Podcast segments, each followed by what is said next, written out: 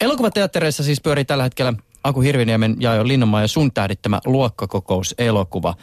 Ensimmäisenä päivänä, kun tuota leffaa Suomen teatterissa näytettiin, niin 20 000 katsojaa. Näyttää siltä, että viikonloppu on varmasti aika pitkälti teidän. Oliko se ihan selvää, että näin tulee käymään, kun näin kolme isoa nimeä samalla valkokankaalla?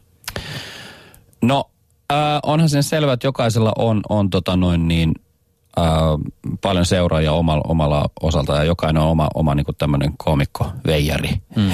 Mutta tota noin niin, eihän se varmaan ikinä ihan, siis totta kai siellä on, odotus on ja, ja ihmiset varmasti, kun on myöskin tämmöinen elokuva, joka vähän omassa genressä eka kertaa Suomessa, että on tämmöinen vähän huulattomampi komedia.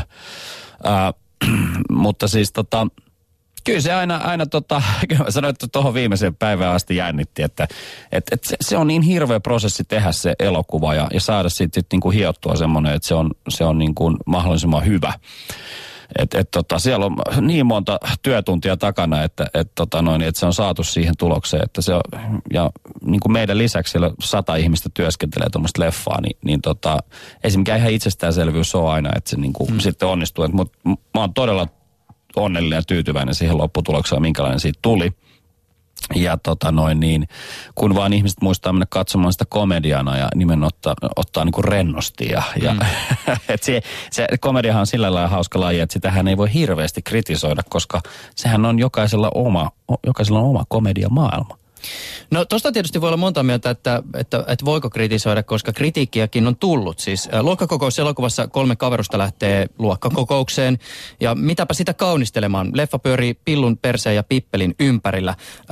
kaverusten maailma on joidenkin kriitikoiden mukaan ja näkemyksen mukaan sovinistinen ja mm, no, leffa jokainen naishahmo on joko seksikumppani tai potentiaalinen seksikumppani.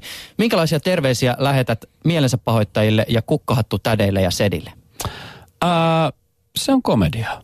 Ottakaa rennosti. Tiedätkö? niin se vaan menee.